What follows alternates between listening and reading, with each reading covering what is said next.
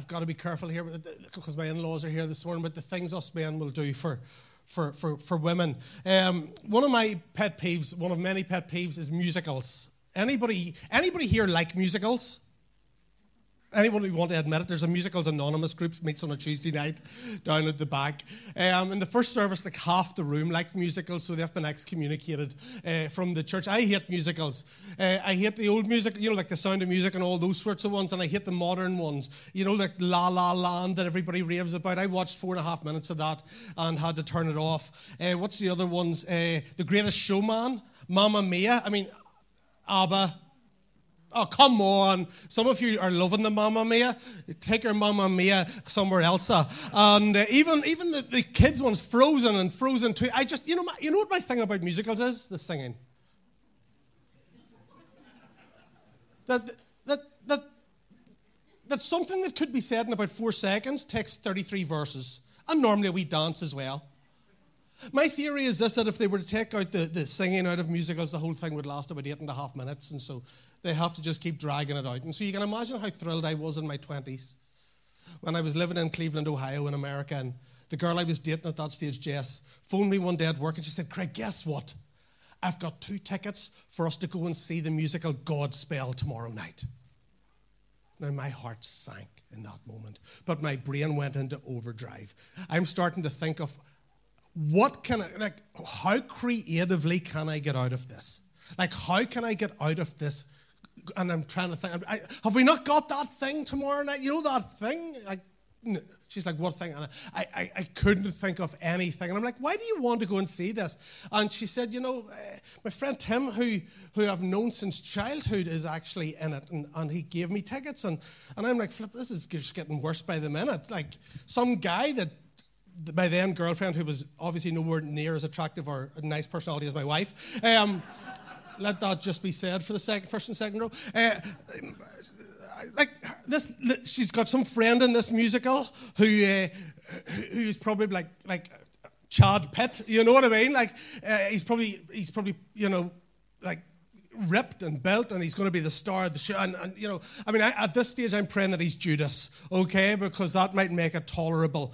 Um, but like, as well as having to sit through a musical, I'm going to have to watch this guy that she's probably been in love with since she was two uh, on the stage prancing about.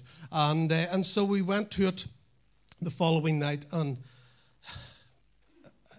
if I, I mean, it wasn't as bad as I thought. It was worse, okay? Because just to, just to make matters worse, in the providence of God, He seated around us uh, about 14, 78 year olds who it seemed had been force fed Smarties washed down with Red Bull, okay? And it's not that I don't like screaming children. I don't like screaming children. That's why we've got a shed out in the back garden for Elijah, okay? That's where he lives. Um, but, but so we've got bin Laden's kids around us. We, we've got, uh, you know, and, and, so the whole thing starts. And uh, for those of you who aren't aware, Godspell is loosely based on the Gospel of Matthew, and by the term loosely, I mean very loosely. And, uh, and I'd hope, like I said, Chad Pitt, Tim would be playing Judas, but who's he playing? Jesus. Jesus. Now, very quickly it became apparent that I had nothing to worry about. His clothes were too tight. And let's just say, I don't know, I'm trying to think how to phrase this without offending anybody. He might have been better as one of the women. And, you know, and, and, and like he, he could have played Mary or somebody like that. Um, so I figured very quickly I had nothing to worry about from on that side of things. I, I was safe there. I mean, the most communication that him and my then girlfriend, who's not as beautiful as my wife now, uh, the most communication they were probably going to have was swapping fashion tips or something like that. So, so I was fine with that. So, but so they go through the, you know, they sing everything and they go through the gospel, singing it all, you know. And Jesus calls the disciples and Matthew, or the disciples sing, and they go through the teaching and they go through it all, and then they get to the trial, and Jesus is before Pilate, and, and they're singing, obviously, and and, uh, and, and, and, and, Bin Laden's kids around me are slurping their Slurpees and chewing their uh, Smarties, and it's just as close. If there is a purgatory, that was it. And uh, and uh, and this is all going on, and I'm just like I'm losing the will to live. Actually, I, I mean, this was before mobile phones, so I couldn't even like sit on my phone. And uh, And this is all going on. And then they take Jesus and they, they, they pronounce him guilty and they nail him to the cross. And he's nailed to the cross, and the place goes silent. And the theatre went dark. Even the Slurpees around us were no longer slurping. Everything was quiet. Complete silence in the room. You could have heard a pin drop. Apart from one little boy, about two rows behind me, sobbing his eyes out, saying, Daddy, he's dead. Daddy, Jesus is dead. Daddy, Jesus is dead. His hero was dead. And then the lights start to come back on. And there's women walking to the tomb, singing, because that's what you do when you're going to embalm a dead body. And then there's the angels singing. And then there's the news He is not here. Why do you look for the living among the dead? He is risen. And Jesus appears behind the women. And this little boy he just went wild. He's on his seat. He's cheering. He's whooping. He's like, he's alive. He's alive. And all the grown ups are just sitting like, we know. We know he's alive. And he's like, Jesus is alive. He's alive. His hero had come back to life. You see, the problem with us is we've become so familiar with this story. We've lost the wonder of it, we've lost the awe of it that the greatest event in human history just becomes another day at church sometimes. I always say it's a bit like when you, you know, you, you, get a new car for the first few weeks. Every time you get into it, you're like, oh, I love this car, and you're, I love this car. And then after a while, it's just your car. You forget how precious it was to you at one stage. And I think the Easter account, the resurrection, can be like that. We just become familiar with it. We lose the awe and the wonder of the resurrection. So, what does that have to do with us in 2022? Jesus is risen. Big deal. Jesus is alive, but you're still struggling with your finances. Jesus is alive, but your marriage is falling apart. Jesus is alive, but you feel so lonely and you want to meet somebody and it's just not happening. Jesus is alive and you're praying for healing and it's not happening. Jesus is alive and your heart is broken and you're grieving the loss of a loved one. Jesus is alive, so what? What does it mean? What does it mean for you and me today? I want to tell you it means everything. I want to tell you that the resurrection of Jesus is not just a historical event, it's a present reality and it's a future hope. And that's what we're going to see as we go through John 20 this morning. We're just going to read through the verses. And we're just going to tell the story as John told it. And we're just going to see what happened. Let's look at verse 1.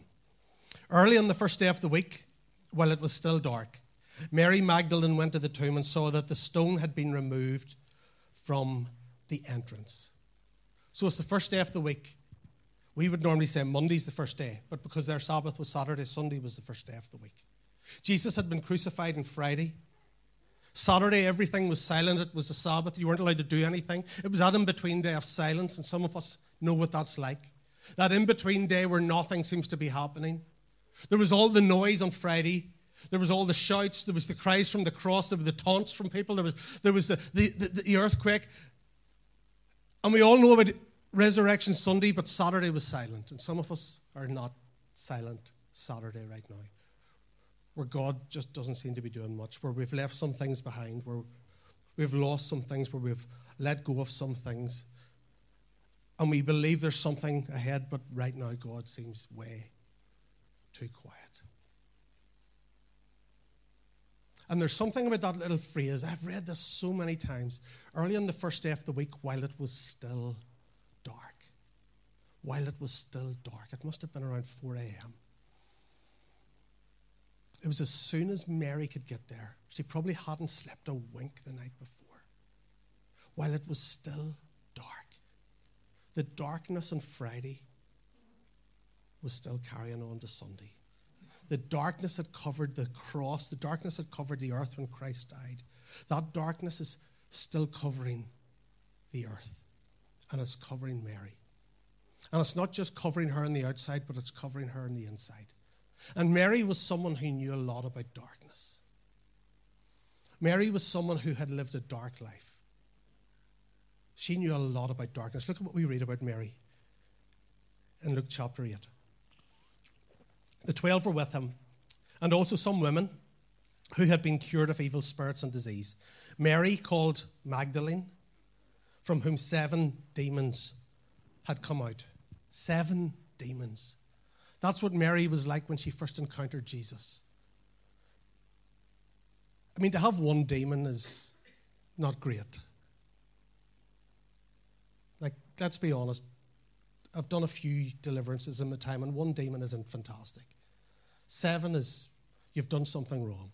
Scholars and theologians try to debate. They say that she might have been a prostitute, that she'd lived a promiscuous life, that she was an adulteress. We don't actually have any idea. But all we do know about Mary Magdalene is this that she was a woman tormented. She was a woman who was a hopeless situation.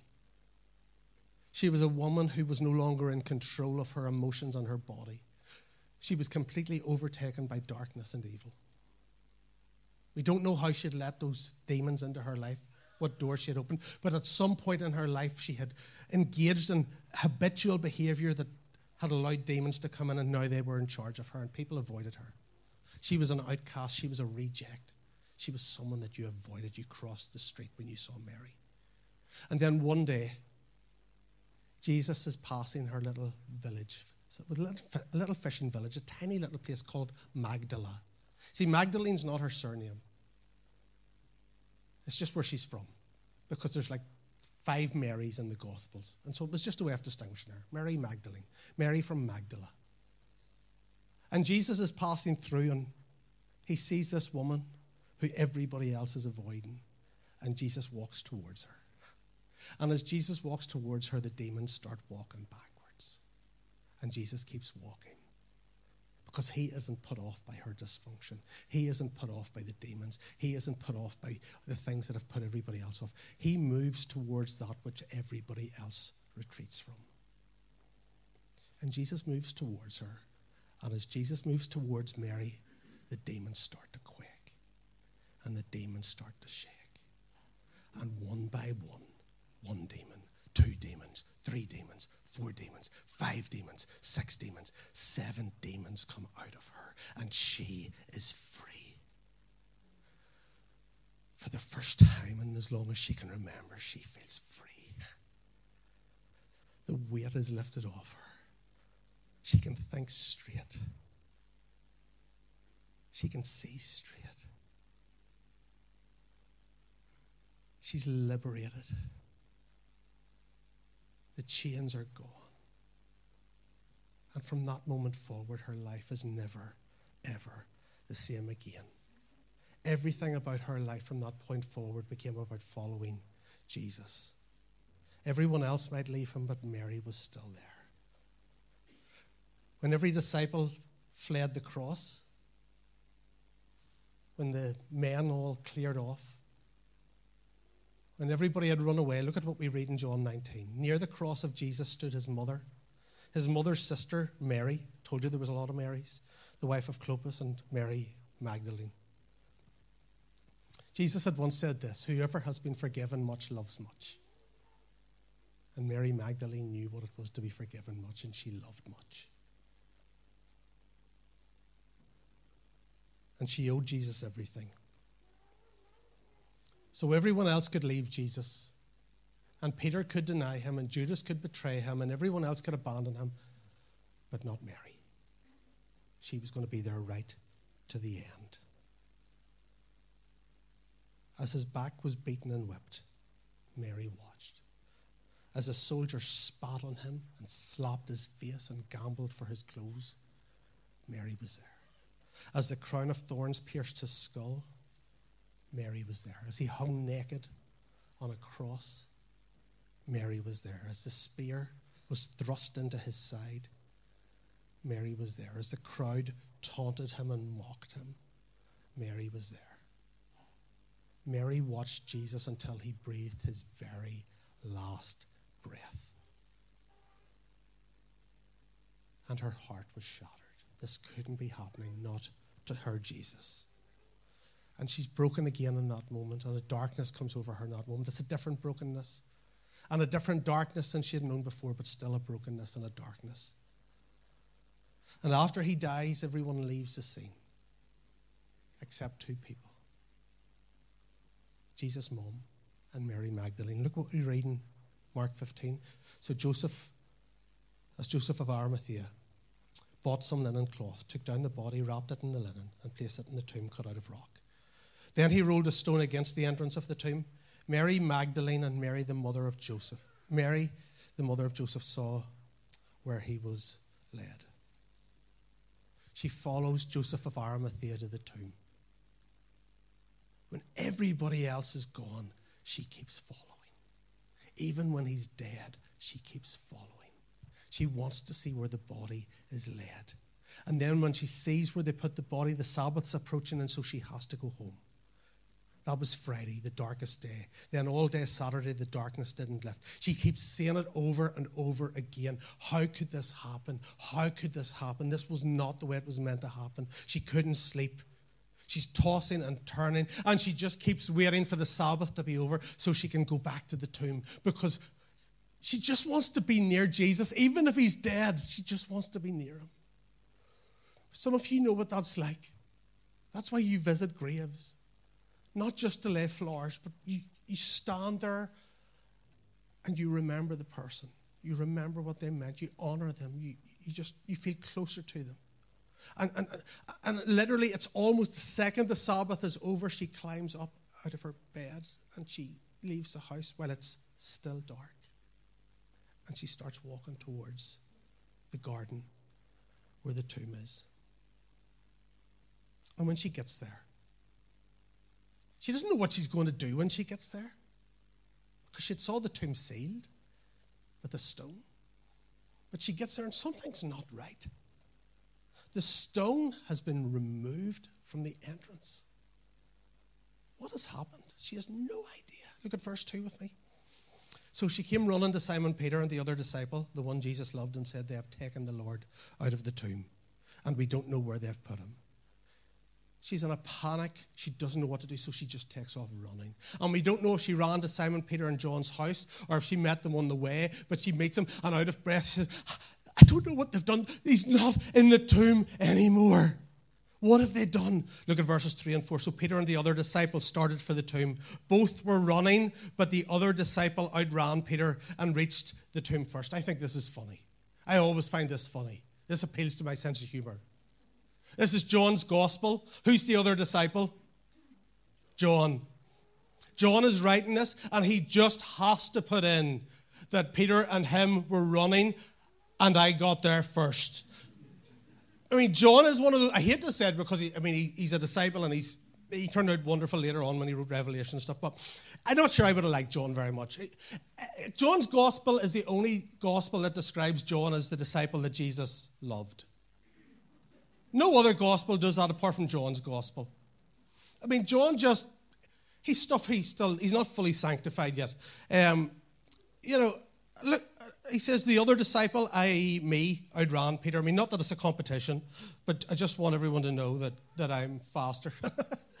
My brother in law's here today. Actually, I'd, I've just come to me there that uh, was, we were reminiscing last week about when we lived in Dublin, and Tim came down, and I had been jogging at that stage. And Tim said, You want to go for a jog? And I said, Yes. And we went to Phoenix Park, which was just beside where we lived. And I mean, I, I enjoyed jogging at that stage, but I wasn't a fast jogger and neither was Tim, but he took off quite quickly, and so I took off quite quickly.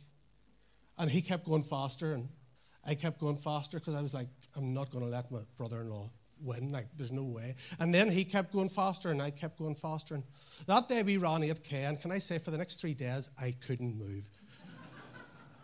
And I said to him, Do you always run like that? He said, No, I was trying to keep up with you and I've never forgiven him since. Um, that, there's a little bit of that competitive spirit going on here. So, where are we? I've totally lost my place now. Yeah, he just wants everyone to know he's faster. Verses 5 to 7. He bent over and looked in at the strips of linen lying there, but he did not go in. Then Simon Peter came along behind him, can't help himself, and went straight into the tomb. He saw the strips of linen lying there as well as the cloth that had been wrapped around Jesus' head. The cloth was still lying in its place, separate from the linen. So John gets there, and John's a cautious sort of guy. He's a fast runner, but he's cautious. And in those days, the tomb was the door of the tomb was probably more horizontal, so you had to get quite low. So he looks and he sees the strips of linen. Then Peter gets there after him, and Peter is a bit like me. Peter's impulsive. Peter's one of those people that's uh, his motto in life is it's better to ask forgiveness than permission. Okay, that that he just he, he'll act now, and whatever the consequences are, he'll deal with it later. And so Peter goes straight into the tomb. The grave clothes are there. They're lying on the cold stone, but there's no body there. The body of Jesus is missing. Look at verse 8. Finally, the other disciple who had reached the tomb first. Come on. I can imagine years later Peter saying to John, John, remember that biography you wrote of Jesus? Could I have a wee read at it? I've never actually got reading it. And John's like, uh, I mean, remember, Peter's the guy cuts off ears. John's like, I don't seem to have a copy around anywhere at the minute. You know, I just he just he can't help himself. Who reached the tomb first? Me. Uh, also went inside. He saw and believed. They did not understand from Scripture that Jesus had to rise from the dead. Then the disciples went back to where they were staying. So Peter and John, they both go into the tomb. It's empty, but the grave clothes are there, which, if you were to steal a body, makes absolutely no sense whatsoever. If you were going to steal a body, you would take the clothes with it. And they look and they find the tomb empty and they get out and they look at each other and, and they go home. And we don't know why they go home, but they go home. Maybe they're afraid of the Roman authorities showing up. Maybe they're afraid of the Jewish rulers showing up. We don't know, but they go home. But somebody stays behind Mary Magdalene. She stays behind and she stands outside the empty tomb weeping. She's inconsolable. Her heart is broken. The pain is unlike anything she has ever experienced before, and she doesn't know what she's going to do. Author Max Lucado, some of you may have read his books. In one of his books, he shares a story that was in one of his local newspapers in Texas about Chippy, Chippy the parakeet. And the headline was this Chippy the parakeet never saw it coming. This is the article. One second he was peacefully perched in his cage. The next he was sucked in, washed up, and blown over. The problems began when Chippy's owner decided to clean Chippy's cage with a vacuum cleaner. She removed the attachment from the end of the hose and stuck it in the cage.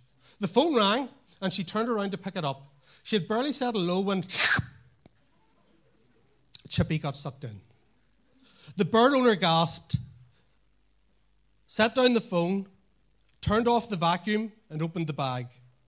And there was Chippy, still alive, but stunned. Since the bird was covered in dust and soot, she grabbed him and raced to the bathroom, turned on the tap, and held Chippy under the running water. Then, that, realizing that Chippy was soaked and shivering, she did what any compassionate bird owner would do. She reached for the hairdryer and blasted the, pe- the pet with hot air. Poor Chippy never knew what hit him.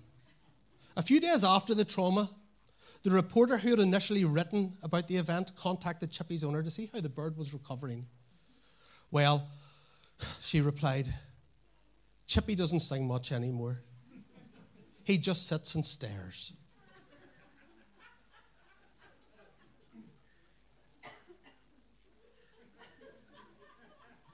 There's a lot of people like poor Chippy out there. There's a lot of people who have been through it. And they've been covered with the dot, dust and soot of life, and they've had the life sucked out of them. And they've lost their song and they just stop and stare.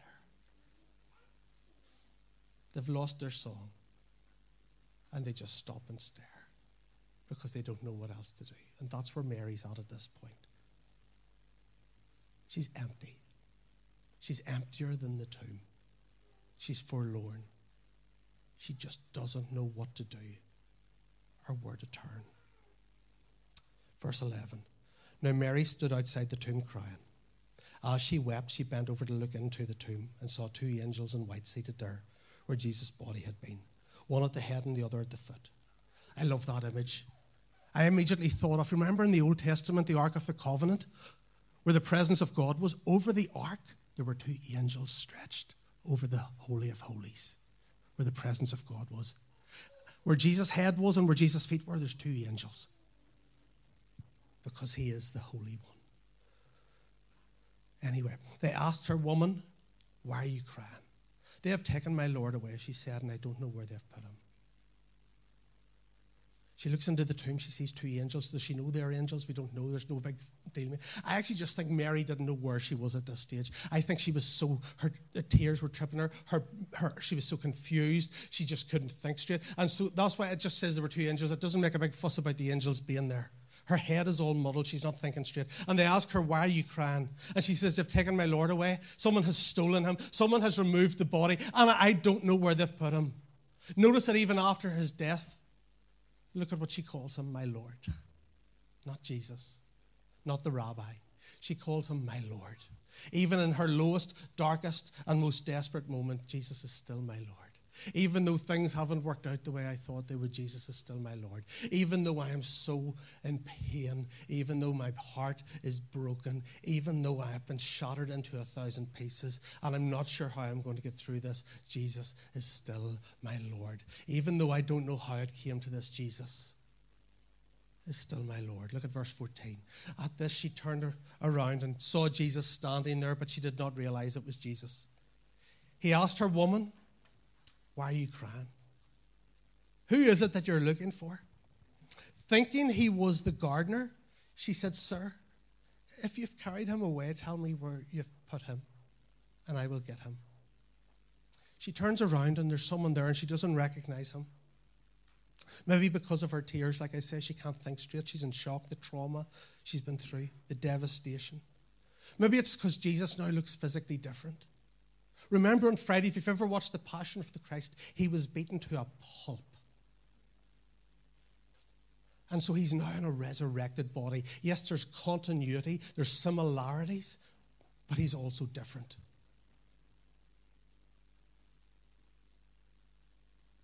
It's the risen Jesus, it's the resurrected Jesus. But Mary doesn't know that yet. And it's funny because Jesus asked the same question as the angels Woman, why are you crying? Husbands, have you ever asked your wife, that woman, why are you crying? Don't do it. It's not a good idea. It's not a good idea. But there's different ways of asking that, isn't there? Like, genuinely concerned, why are you crying? Or, why are you crying? I think it's more like that. Why are you crying? Because they know something she doesn't know. They're in on a secret that she hasn't had revealed to her yet. Why are you crying? This isn't a time of sadness or grief or heartache or tears. Why are you crying? It says this it says, she thinks it's the gardener. And I've read that so many times and I've just taken it as a throwaway line, but it stood out to me this week as I studied this passage because I can't help thinking that there's more to it than what we just read here. Where did things all go wrong back at the very start of the Bible? In a garden.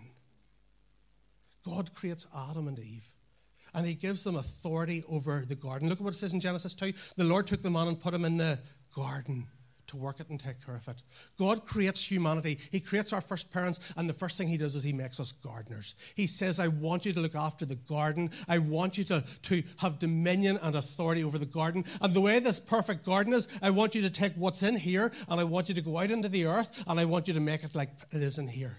I want you to replicate this. You're my gardeners. You're the people who have dominion over the earth. You're in charge. But they gave away that dominion. They gave away that authority when they sinned. They handed handed the rulership of the garden and of the whole world over to the devil. And that's why there's so much chaos and, and, and, and, and disasters and sickness and tears and, and, and, and, and all of the pain that we have in the world is because that they gave away the rulership of the garden. They abdicated their responsibilities as the gardeners of creation. But now, now there's a new gardener in charge.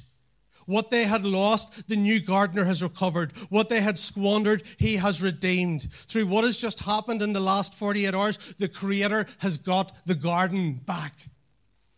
Everything that was lost in a garden of Eden has now been restored in a garden with an empty tomb, and all things can be made new. Let's keep going. Verse 16. I love this verse. We're nearly done. Jesus said to her, Mary. She turned toward him and cried out in Aramaic, Rabboni, which means teacher. Jesus just says one word Mary.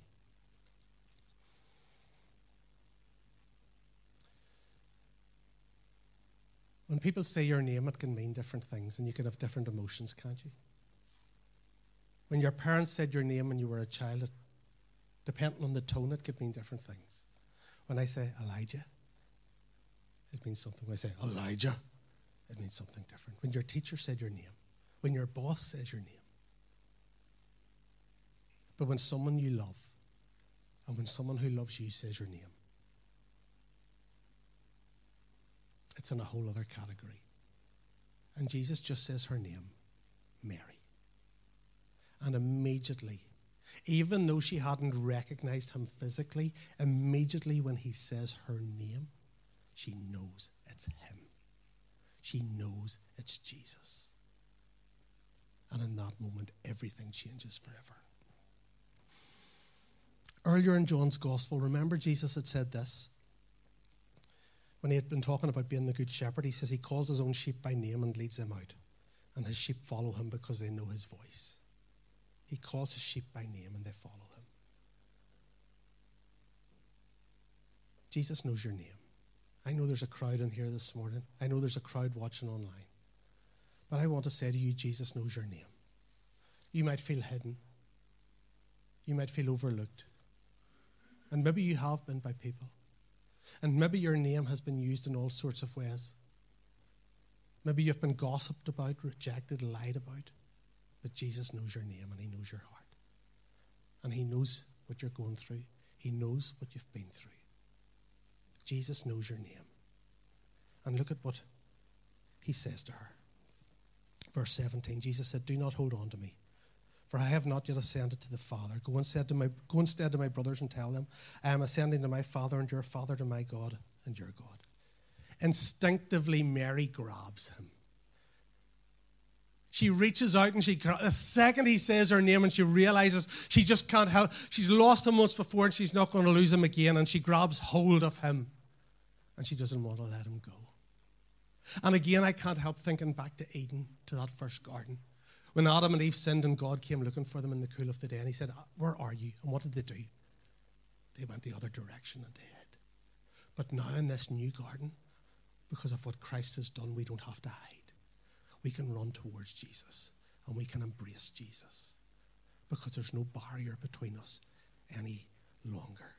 But Jesus hasn't finished yet. He says, Look, don't hold on to me.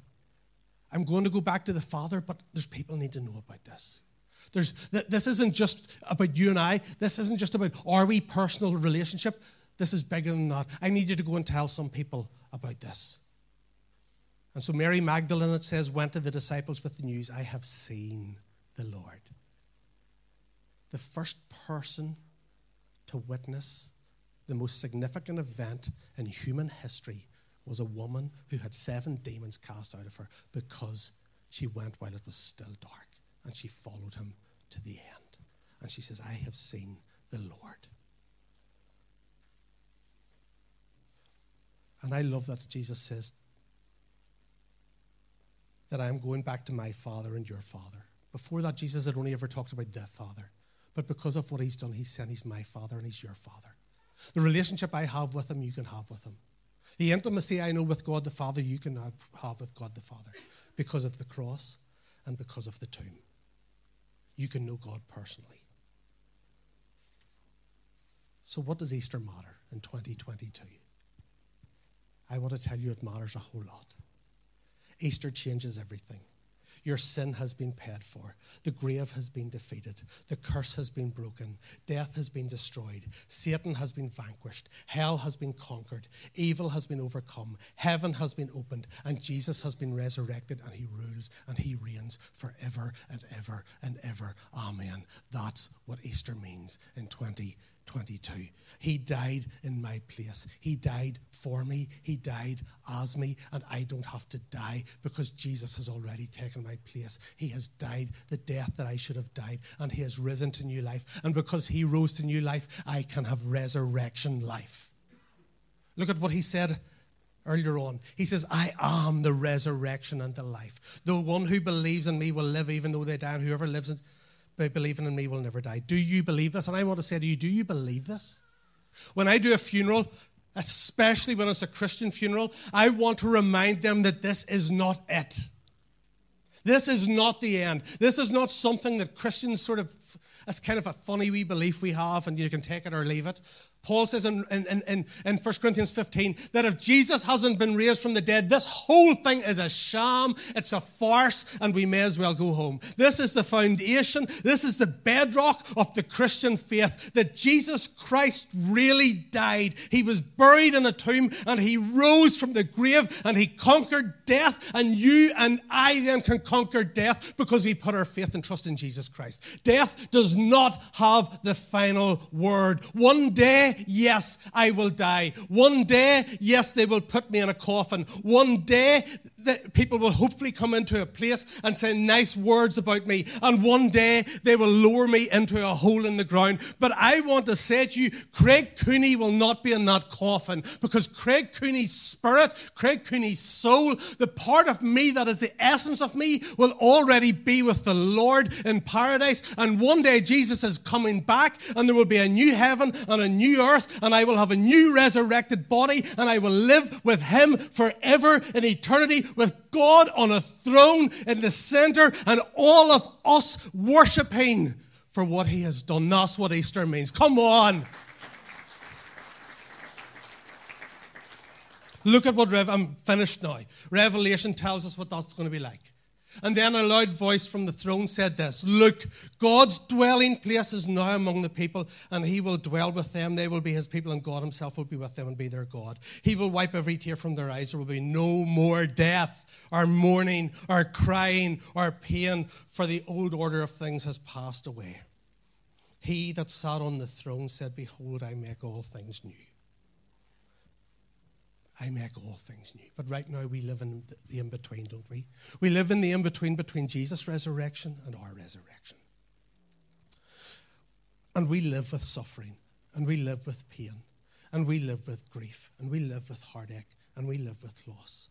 But I want to tell you that a day is coming when all of that goes.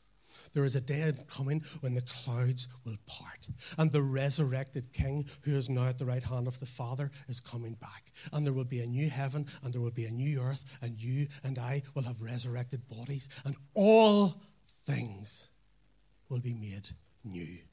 And in this new place, there's no more sickness. In heaven, there's no more death. There's no disease. There's no depression. There's no anxiety. There's no cancer. There's no chemotherapy. There's no radiotherapy. There's no Parkinson's. In this new place, there's no Alzheimer's. There's no cr- crutches. There's no wheelchairs. There's no divorce.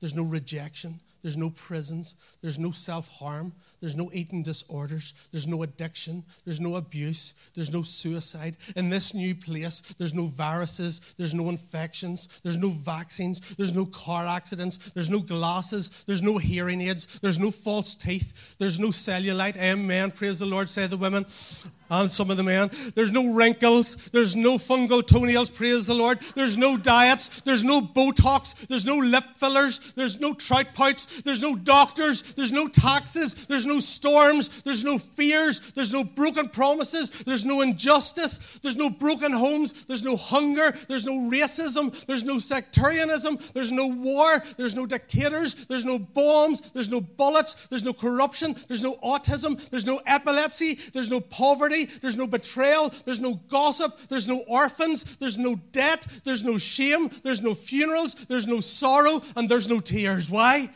Because Jesus Christ has rose from the grave. Death has been defeated and he makes all things new.